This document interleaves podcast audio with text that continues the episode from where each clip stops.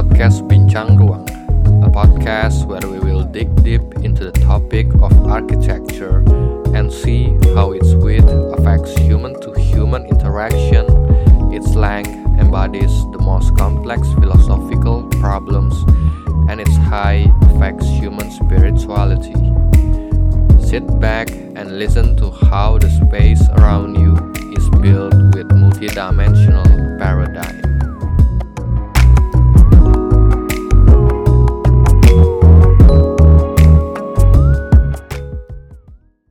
Ya inilah kenapa negara kita tidak bisa berkembang. Demokrasi di negara kita begini-begini saja. Kebebasan berbicara di negara kita juga tidak dijamin. Banyak orang ditangkap. Coba contoh Amerika, demokrasi di Amerika. Coba contoh. Kebebasan berbicara di sana itu dijaga sekali. Orang bisa berbe bebas berbicara sesuka hati. Coba lihat negara kita. Kita harus contoh Amerika. Kita harus contoh demokrasi di Amerika. Kita harus contoh kebebasan berbicara di Amerika. Bagaimana kebebasan berbicara di sana dijaga. Kita harus contoh mereka.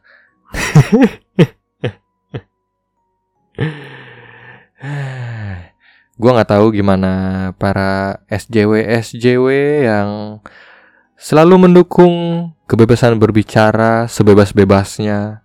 Gimana demokrasi di negara kita itu tidak dijamin karena masyarakat tidak dijamin kebebasan berbicaranya. Maka dari itu demokrasi di di, di negara kita itu uh, kurang baik. Dan sekarang kita lihat di Amerika sedang terjadi uh, kerusuhan. ya ya itulah itulah demokrasi yang mau kita tuju kan. Itulah uh, kebebasan berbicara yang kita mau capai kan. Ya, itulah contohnya kan. Itulah teladannya. Dan gedung Capitol di uh,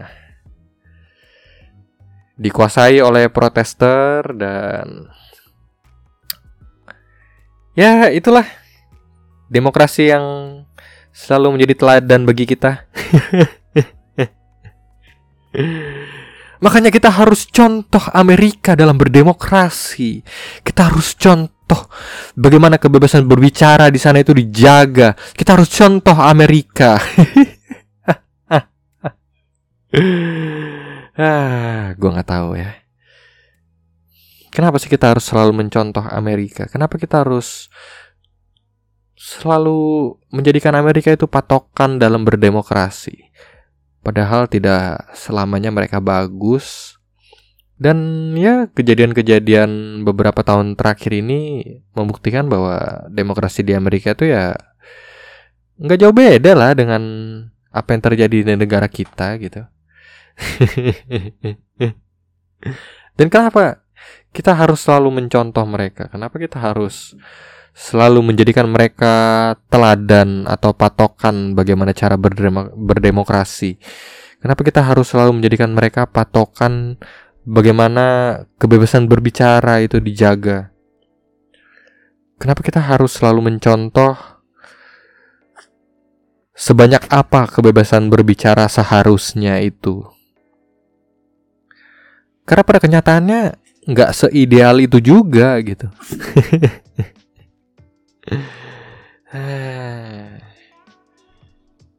ya inilah namanya political correctness gitu dari para SJW yang merasa mereka paling baik dan kebebasan berbicara itu adalah mutlak. Gue nggak pernah setuju dengan yang namanya kebebasan berbicara yang berlebihan. Harus selalu ada exception dan kita sebagai sebuah masyarakat atau sebagai sebuah negara atau sebagai sebuah, society kita harus menyepakati bersama apa saja batasan-batasan terhadap kebebasan berbicara tersebut. Tidak selamanya semua itu bebas dibicarakan. Gitu. Ada kalanya kita harus membatasi kebebasan tersebut agar kebebasan tersebut tidak melanggar hak orang lain Di mana ketika hak orang lain dilanggar oleh kebebasan berbicara orang yang lain, maka itu akan terjadi konflik horizontal gitu. Itu akan terjadi instability, ketidakstabilan terhadap masyarakat karena adanya konflik horizontal. Dan maka dari itu harus selalu ada pengecualian terhadap kebebasan berbicara. Ya lu boleh berbi bebas berbicara tentang A, tapi kalau tentang B, lu jangan.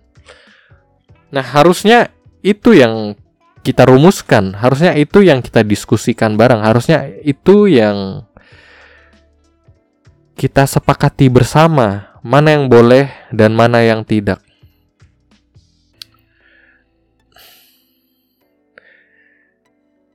Dan ya itulah yang harusnya kita bicarakan.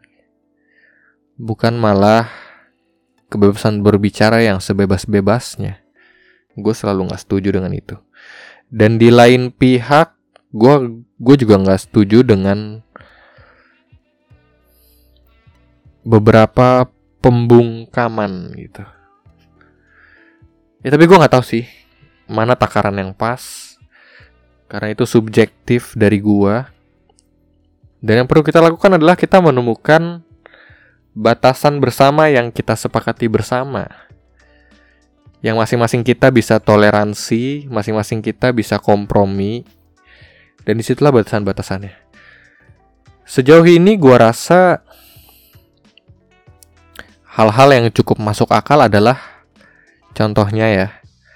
Kita bebas berbicara apa saja kecuali berbicara tentang sara, suku, agama, ras, dan antar golongan. SARA adalah akronim dari suku, ras, agama, dan antar golongan. Sara adalah pandangan ataupun tindakan yang didasari dengan pikiran sentimen mengenai identitas diri yang menyangkut keturunan, agama, kebangsaan, atau kesukuan dan golongan. Menurut gue itu cukup masuk akal sih. Lu bebas berbicara apa saja, kecuali berbicara tentang Sara. Terlepas dari lu setuju atau enggak, pada kenyataannya kita memang butuh sebuah batasan-batasan. Mana yang boleh dibicarakan dan mana yang tidak boleh dibicarakan. Dan Sarah itu adalah menurut gua salah satu batasan yang cukup logis sih. Daripada batasan-batasan seperti misalnya lu boleh berbicara apa aja kecuali mengkritik pemerintahan. Nah, menurut gua itu baru terlalu berlebihan batasannya. Tapi kalau batasannya adalah Sarah, menurut gua cukup masuk akal. Dan bukankah selama ini itu sudah menjadi peraturan tidak tertulis di masyarakat kita gitu? Dan kita nggak perlu mencontoh Amerika di mana mereka bebas berbicara apa pun, bebas berbicara tentang agama, bebas berbicara tentang suku, bebas berbicara tentang ras. Dan kita nggak perlu mencontoh mereka gitu, karena kita lihat rasisme di Amerika itu juga cukup lumayan besar gitu. Sentimen-sentimen dan sampai akhirnya terjadi kerusuhan yang sampai menduduki bangunan Kapitol atau mungkin itu setara dengan gedung DPR ya di Indonesia. Potato mau apa? Hmm? Cica mau apa sih? Hmm? ya jadi begitulah. Apa ya? Gua merasa 2021 ini belum banyak berlalu dan kita sudah harus menghadapi macam-macam berita negatif gitu mulai dari kerusuhan di gedung Kapitol di Amerika sampai pesawat jatuh turut berduka cita atas jatuhnya pesawat Sriwijaya Air. Dan gue berharap um, seluruh keluarga yang ditinggalkan bisa seluruh keluarga yang ditinggalkan bisa ikhlas dan bisa terus berada di dalam penyertaan Tuhan dan bisa mendapatkan penghiburan yang dari Maha Kuasa. Kemudian apa lagi di tahun ini?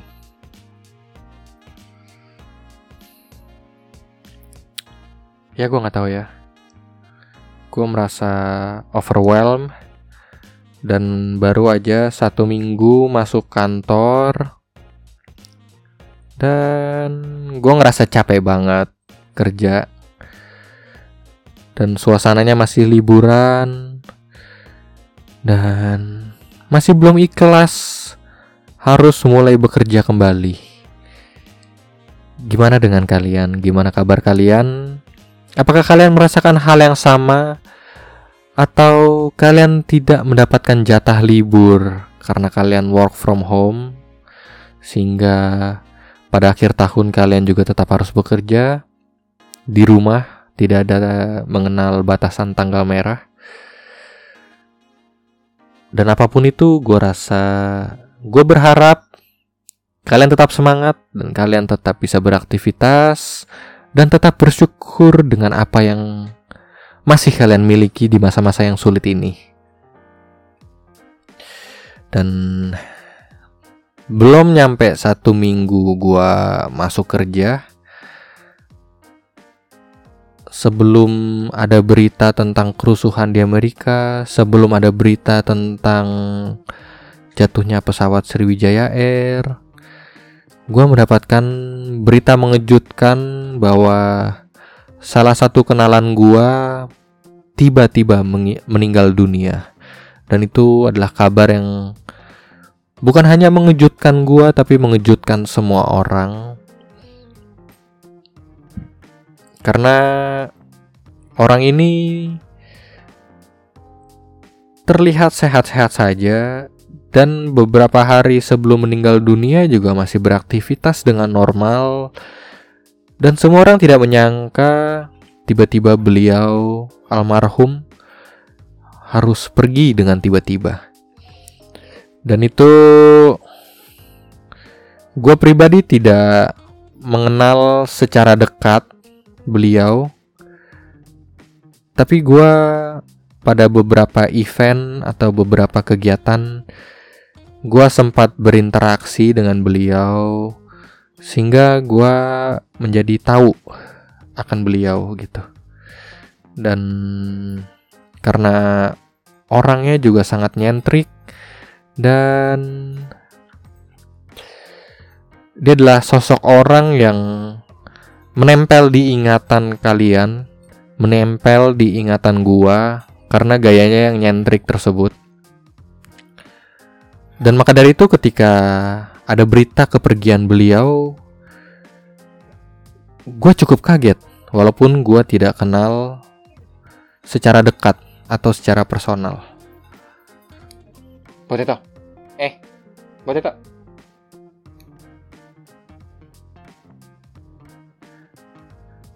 Dan kepergian beliau membuat gue berpikir tentang betapa cepatnya orang-orang di sekitar kita bisa dipanggil oleh Yang Maha Kuasa kembali ke sisinya. Kadang-kadang di waktu yang tidak kita duga,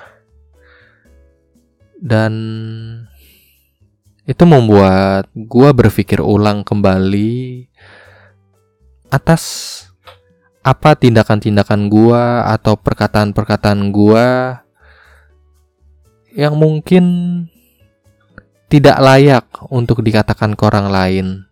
Karena bisa saja perkataan yang negatif tersebut bisa saja menjadi kata-kata terakhir yang gua ucapkan ke orang tersebut. Karena kita tidak tahu waktu dari masing-masing hidup kita gitu bisa saja setelah gua ngata-ngatain dia karena gua emosi dan lain-lain. Tiba-tiba keesokan harinya orang yang gua kata-katain tersebut sudah tidak ada lagi dan sudah pergi dari dunia ini. Dan tidak ada lagi kesempatan untuk gua bisa merendahkan diri dan menghampiri orang tersebut untuk memohon maaf gitu. Dan apa sih yang menyedihkan ketika keluarga atau teman atau orang yang kita kenal pergi untuk selama-lamanya? Apa sih yang sedih dari itu? Yang sedih bukan hanya kepergian, tapi yang sedih adalah penyesalan atas apa yang tidak sempat kita lakukan untuk orang tersebut dan penyesalan atas apa tindakan atau perkataan yang membuat kita menyakiti orang tersebut. Dan di situlah yang membuat sebuah berita meninggalnya orang lain menjadi sedih. Karena itu menutup pintu akan hal-hal yang bisa kita lakukan untuk menebus dosa-dosa kita terhadap orang tersebut gitu. Dan itulah yang membuat membuat sedih gitu. Uh, ya gue sorry banget nih kalau tiba-tiba menjadi gulumi begini. Tapi itu adalah hal yang gue alami seminggu ke belakang dan itu hal yang gue pikirkan gitu. Dan gue harap kita semua bisa lebih berhati-hati dan berpikir dua kali ketika kita mengucapkan kata kepada orang lain. Karena kita tidak tahu kapan orang tersebut akan pergi, dan kita juga tidak tahu kapan kita juga pergi dari dunia ini. Dan itu akan menjadi lebih menyedihkan sih ketika kita habis marah-marah misalnya ke orang tua dan mengucapkan kata-kata yang tidak pantas ke orang tua. Dan di hari esok orang tua kita tiba-tiba pergi atau lebih buruk lagi, kita tiba-tiba pergi dari dunia ini, kita meninggal dunia. Dan itu menjadi momen terakhir yang diingat. Itu adalah menjadi interaksi terakhir yang diingat akan atau terhadap orang tersebut atau terhadap kita apabila kita yang meninggal gitu. Dan di situlah momen di mana lu mulai paham bahwa ada suatu hal yang sifatnya final dan tidak bisa lu putar balik kembali gitu. Tidak bisa lu perbaiki, tidak bisa lu tidak ada cara lain untuk memutar dan memperbaiki hal tersebut. Dan itulah hal-hal yang menyedihkan dari sebuah uh, berita duka atau pemakaman atau ibadah penghiburan atas perginya orang lain. Dan yang paling minimal yang lu bisa lakukan untuk lu bisa mendapatkan uh, apa istilahnya? Pelampiasan atau retribution atau pembalasan atau pengampunan akan tindakan-tindakan lu yang kurang pantas terhadap orang itu adalah mendatangi pemakaman orang tersebut. Dan memberikan hormat terakhir kepada orang tersebut dan berharap tindakan-tindakan lu yang salah terhadap orang tersebut bisa cukup dimaafkan dengan cara lu memberikan penghormatan terakhir terhadap orang tersebut. Potato, mau apa sih? Sini, sini, mau apa? Eh, Sorry nih ada anjing gua. Dia sepertinya sedang bermain sendirian.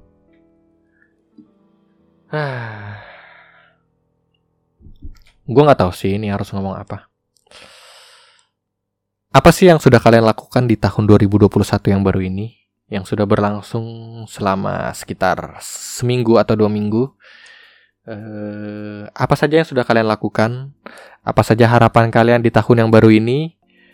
Uh, gua harap tahun ini bisa menjadi tahun yang lebih baik. Walaupun belum seminggu kita menjalani tahun ini, kita sudah dibombardir dengan berita-berita negatif. Tapi gue berharap ada negatif, ada positif.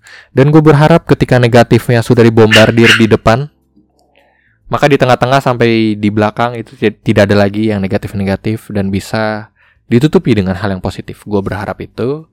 Mari kita berdoa bersama-sama agar pertengahan sampai akhir tahun ini bisa berlangsung dengan positif karena di awal tahun sudah dibombardir dengan hal-hal yang negatif. Ini sorry kalau ada suara anjing gua menggonggong di belakang karena dia sedang bermain dengan dirinya sendiri.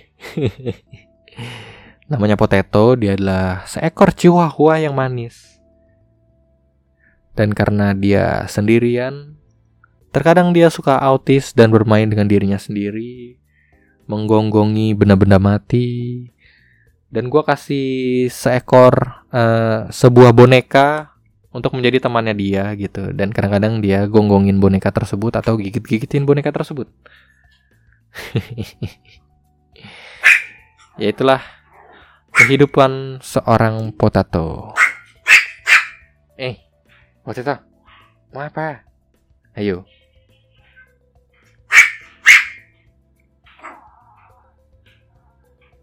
Oh, eh, Potato.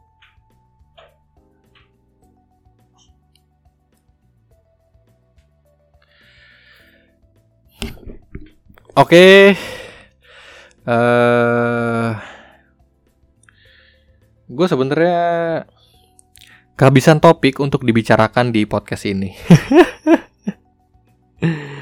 dan juga pendengarnya segitu-segitu aja dan uh, eh, gue ngerasa juga pendengarnya uh, cukup judgmental ya gue nggak tahu sih uh, tapi kalian nggak kebayang kan gimana susahnya untuk lu berbicara selama satu jam membawakan sebuah topik dan lo harus berusaha untuk topik tersebut menjadi menarik untuk didengarkan. Dan setelah itu setelah selesai ngerekam satu jam topik tersebut lu harus mulai mikirin lagi minggu depan lo mau bicarain apa selama satu jam berikutnya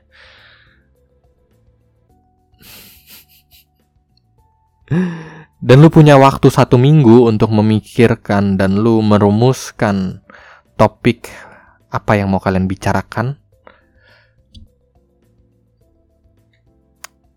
Dan selama satu minggu itu kalian juga memiliki pekerjaan lain dan kalian juga nggak bisa fokus untuk memikirkan apa yang kalian bicarakan. Dan jadi itulah kesulitannya membuat podcast dan membuat sebuah konsistensi seminggu sekali gitu. dan dan kalian ini yang mendengar mendengar ini dan yang kalian uh, kalian kalian yang hanya bisa menonton dan mencari kepuasan mencari penghiburan kalian kalian nggak bisa menangkap sulitnya atau tantangan-tantangan yang dihadapi di belakang produksi kan? Kalian hanya mementingkan diri kalian sendiri dan kalian hanya hanya mementingkan kepuasan kalian tersendiri dan kalian hanya mengkritik dan mengkritik dan kalian merasa tidak puas dan kalian kenapa sih lu begitu? Kenapa kenapa acaranya begini? Kenapa acaranya begitu? Kenapa filmnya begini? Akan lebih baik ketika begini. Ya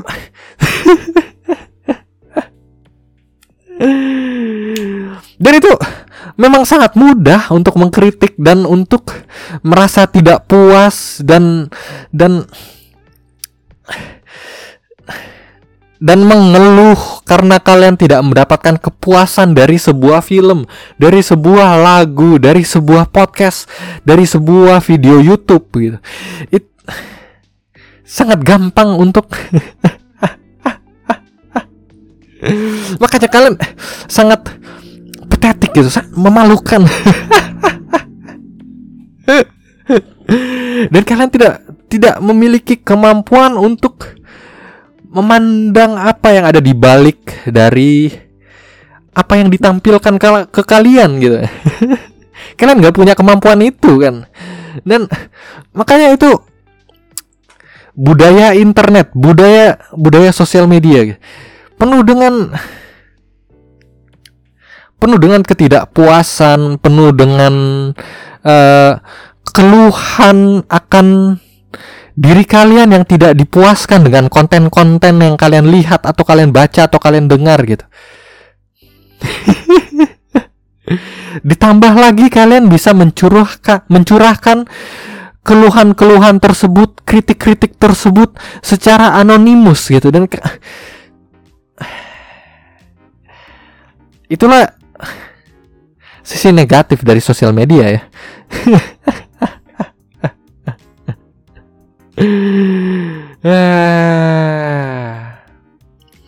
Dan setelah gue uh, memberanikan diri untuk membuat podcast dan gue berjanji pada diri gue sendiri untuk bisa konsisten membuat podcast dan di situlah gue baru bisa melihat sisi lain dari dari sebuah proses kreatif menciptakan konten yang konsisten setiap minggu. Dan di situ ada tantangan tersendiri, di situ ada kesulitan tersendiri. Di situ adalah ada ada uh, kebuntuan pemikiran, kebuntuan pemikiran yang tidak bisa kalian jadikan alasan karena kalian harus konsisten tiap minggu gitu. Dan ketika kalian menghadapi uh, istilahnya mungkin creators block atau blog seorang artis itu nggak bisa jadikan dijadikan alasan untuk menunda acara kalian karena kalian harus konsisten setiap minggu gitu. Dan coba kalian bayangkan sinetron-sinetron atau acara-acara TV yang setiap hari gitu harus tayang.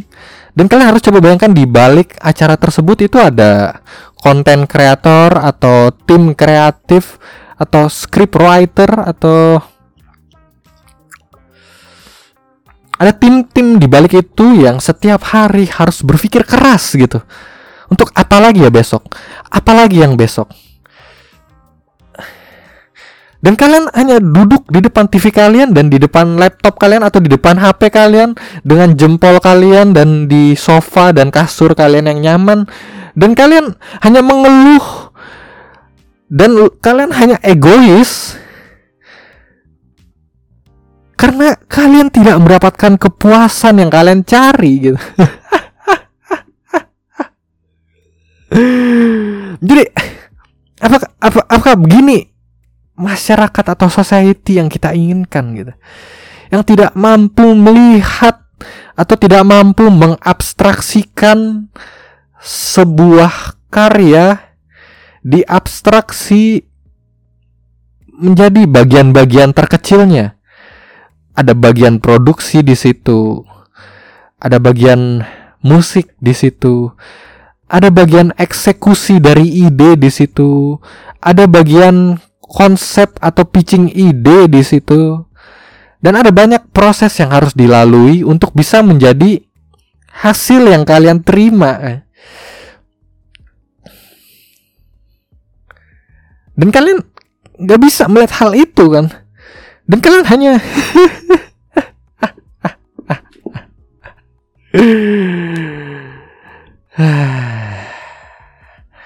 Tapi gue tahu, memang itu tidak bisa dijadikan alasan para konten kreator untuk tidak menghasilkan konten atau tidak menghasilkan karya yang baik dan bagus. Itu tidak bisa juga dijadikan alasan dan ya gue rasa cukup timbal balik memang kita butuh ada orang-orang brengsek atau orang-orang orang-orang sialan itu yang memang tugasnya dalam sebuah sebuah society adalah menjadi egois dan mengeluh dan mengkritik sesuatu gitu dan memang kita mungkin mungkin kita memang memerlukan orang-orang tersebut agar para konten-konten kreator itu juga terus terpacu gitu. gue nggak tahu mana lagi yang benar, mana yang salah, mana yang benar. Mungkin kedua-duanya harus memang harus ada dan itu menciptakan sebuah hubungan timbal balik, simbiosis mutualisme yang mungkin sifatnya positif. Di satu sisi ada orang yang close minded dan orang-orang simple yang tidak bisa mengabstraksikan sebuah bentukan yang kerjanya hanya mengkritik dan dan mengeluh tentang sebuah bentukan tidak mampu untuk melihat abstraksi di balik bentukan tersebut.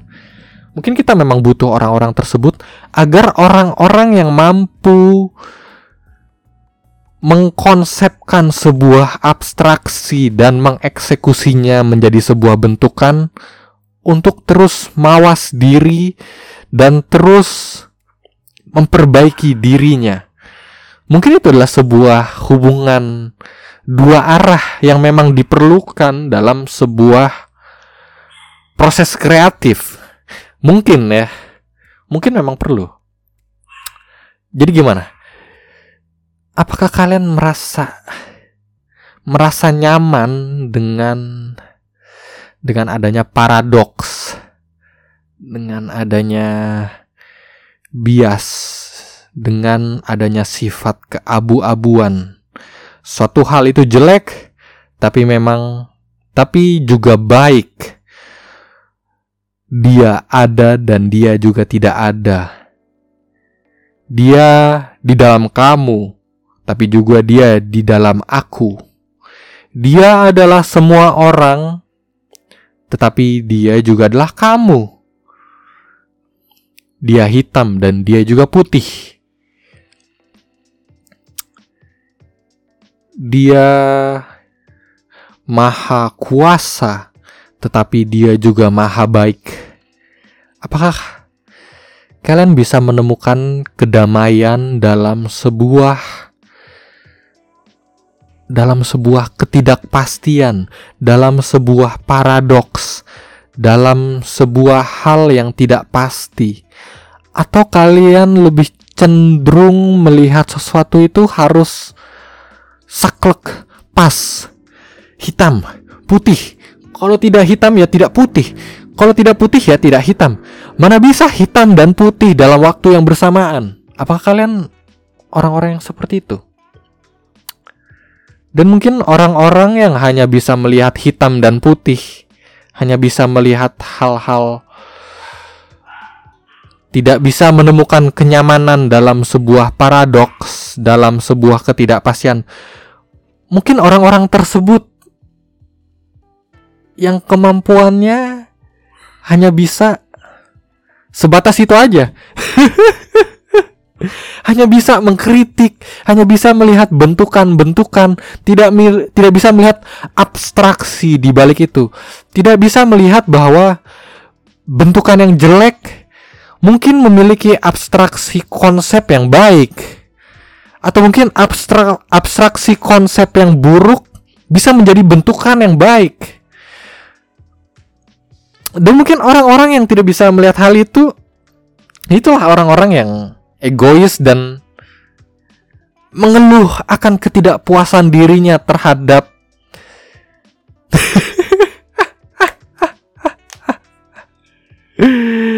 ah, kenapa gue sih jadi mengeluh-mengeluh begini? Pada dasarnya sih sebenarnya gue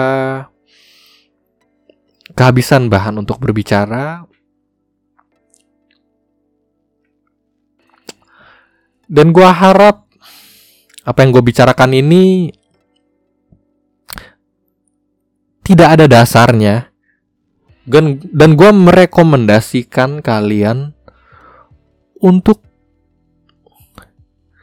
tidak mendengarkan gue secara saklek. Karena gue bisa benar dan gue bisa salah dalam saat yang bersamaan. Dan di situlah paradoksnya. gimana, gimana, gimana? Gimana? Gimana? Seru, seru, seru. Gue gak tahu ya. Ini gue udah ngobrol begitu panjang dan begitu lebar, tapi ini baru 36 menit. Ah, luar biasa. Berhubungan tentang pesawat yang jatuh, gue adalah salah satu orang yang selalu takut ketika naik pesawat. Gue punya fobia ketika naik pesawat, dan gue selalu nggak bisa tidur di dalam pesawat karena ada tendensi untuk gue selalu harus waspada di dalam pesawat insting gue mengatakan bahwa gue di tempat yang tidak aman. Gue di dalam sebuah tabung besi, sebuah tabung besi seperti kaleng Coca-Cola. Gue di dalam tabung besi yang memiliki sayap dan melaju dengan kecepatan ratusan kilometer per jam. Dan di situ insting gue mengatakan bahwa gue berada di dalam sebuah tempat yang tidak aman. Karena gue mengetahui fakta-fakta tersebut. Gue melaju dengan kecepatan ratusan kilometer per jam. Atau mungkin ya mungkin ratusan kilometer per jam karena tidak mencapai Mach 1 ya, tidak mencapai supersonik gue berada di ketinggian puluhan ribu atau ribuan meter dari tanah. Dan yang melindungi gue hanya kaleng-kaleng gitu. Gue berada di sebuah tabung kaleng yang melayang di udara. Insting gue mengatakan bahwa gue berada di tempat yang tidak aman gitu. Dan itu membuat gue selalu waspada di dalam pesawat Uh, ini sorry kalau ada suara anjing gue. Ini biasanya berisik begini kalau ada sesuatu di luar rumah atau ada anggota keluarga yang pulang. Jadi kalian bersabar jika ada suara-suara di belakang. Suara-suara anjing di belakang. ya begitu. Gue adalah salah satu orang yang merasa tidak aman di dalam pesawat. Dan gue nggak tahu. Persentase kecelakaan sebuah pesawat itu berapa persen sih? Mungkin gue akan coba google sebentar ya. Oke jadi secara statistik probability kalian mengalami kecelakaan ketika kalian menaiki pesawat adalah satu banding 12 juta. Jadi berapa persen itu? Satu dibagi 12 juta kali 100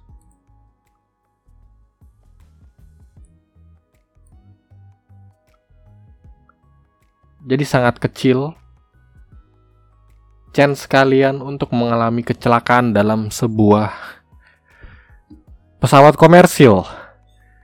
Tetapi tetap aja kan sekalinya kalian mendapatkan uh, lotre tersebut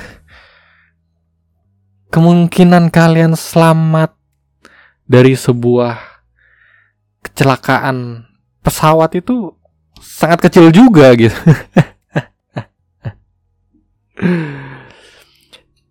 Jadi di momen ketika kalian memasuki pintu pesawat tersebut dan di momen kalian take off di dalam sebuah pesawat itu kalian tinggal berharap kalian tidak menjadi pesawat terpilih satu pesawat terpilih dari 12 juta pesawat yang akan mengalami kecelakaan. Karena sekalinya mengalami kecelakaan, kecepatan lu itu ratusan kilometer per jam, men. Dan lu ribuan kilometer di atas tanah, ribuan meter di atas tanah.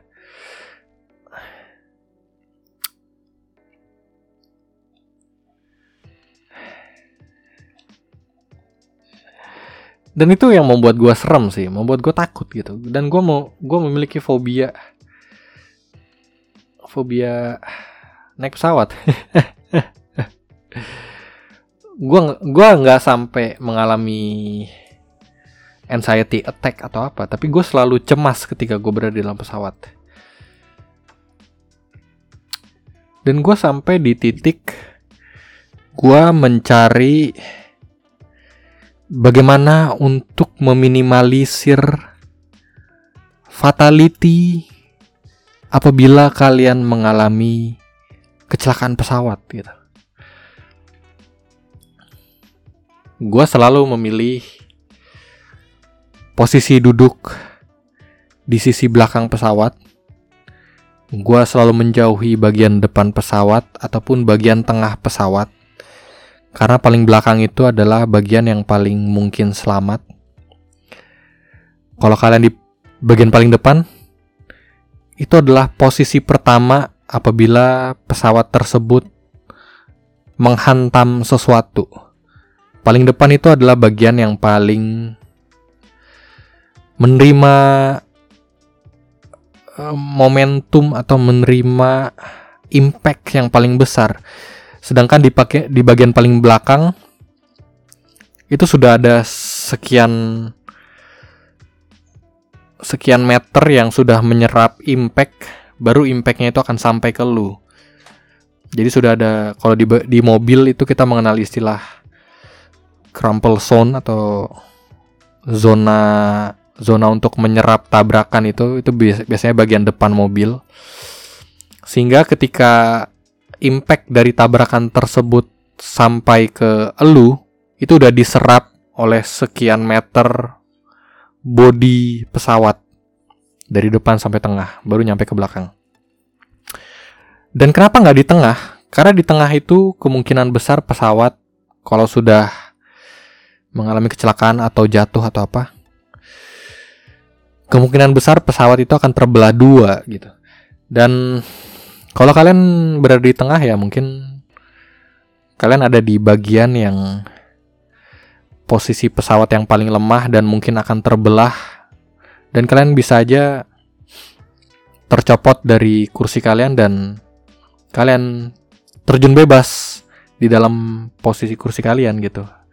Di luar pesawat kalian terpental dari pesawat. Makanya gue menjauhi area tengah pesawat dan gue selalu mencari tempat duduk. Tidak pernah di sisi jendela, gue selalu mencari tempat duduk di sisi koridor. Selain karena lebih cepat untuk bisa keluar dari pesawat, yaitu bagian yang paling kalian gak perlu ngantri ketika terjadi crash landing. Kalian bisa langsung bergerak lebih cepat dibanding dua orang di sebelah kalian, mencapai koridor, mencapai tempat aman gitu. Dan gue selalu pay attention ke pramugari atau pramugara yang memperagakan cara-cara apabila terjadi crash landing. Dan bagaimana cara memakai belt yang baik dan benar. Dan gue selalu membaca ulang selebaran-selebaran tentang teknis menyelamatkan diri apabila terjadi kecelakaan itu gue selalu baca gue nggak pernah tidur di dalam pesawat gue selalu memperhatikan pintu keluar paling dekat dari sisi tempat gue duduk di mana. Itu di awal, gue selalu perhatikan. Dan ya makanya gue selalu memperhatikan ketika pramugari atau pramugara memperagakan bagaimana cara cara selamat apabila terjadi kecelakaan. Karena lu nggak akan tahu apabila itu terakhir kalinya kalian akan mendengarkan itu. Dan hal lain yang gue lakukan adalah ya gue berdoa semoga gue bisa selamat dalam perjalanan ini gitu. Karena gue tahu ketika apa yang terjadi, ketika ada sesuatu yang terjadi kemungkinan besar gue nggak akan selamat dalam sebuah plan crash gitu dalam sebuah kecelakaan pesawat. Dan gue selalu memastikan sebelum gue naik pesawat gue selalu ngabarin orang-orang terdekat gue bahwa gue sudah naik pesawat. Karena gue gak tahu, gue nggak tahu apakah itu akan menjadi momen terakhir gue mengucapkan sesuatu ke orang-orang terdekat gue. Jadi itu adalah hal-hal yang gue lakukan ketika gue naik pesawat. Dan ada lagi beberapa tips ketika kalian naik pesawat uh, pakai pakaian yang tidak menyerap air karena kemungkinan besar ketika crash landing akan jatuh di air. Dan apabila kalian selamat dari kecelakaan tersebut, kalian harus bertahan hidup di laut gitu dan jangan pakai sesuatu pakaian yang menyerap air sehingga itu menjadi berat ketika kalian harus berenang di laut. Dan gue sampai cari tips-tips seperti itu. Saking gue takutnya ketika naik pesawat. Dan ya begitu sih. Jadi itulah gue nggak nggak sampai menolak untuk naik pesawat. Gue nggak sampai mengalami attack panic panic attack ketika gue di dalam pesawat. Gue nggak sampai nangis nangis atau takut terbirit birit ketika gue harus naik pesawat. Gue nggak sampai seperti itu tapi gue cukup aware untuk bagaimana caranya gue menaikkan angka probabilitas gue bisa selamat apabila terjadi sesuatu terhadap pesawat tersebut. Dan apabila ada suara-suara aneh dari pesawat itu gue selalu aware. Kadang-kadang gue nggak tahu ya. Beberapa pesawat tuh ada yang mengeluarkan suara-suara aneh. Gue nggak tahu itu apa. Tapi ada yang ada yang mengeluarkan, ada yang tidak.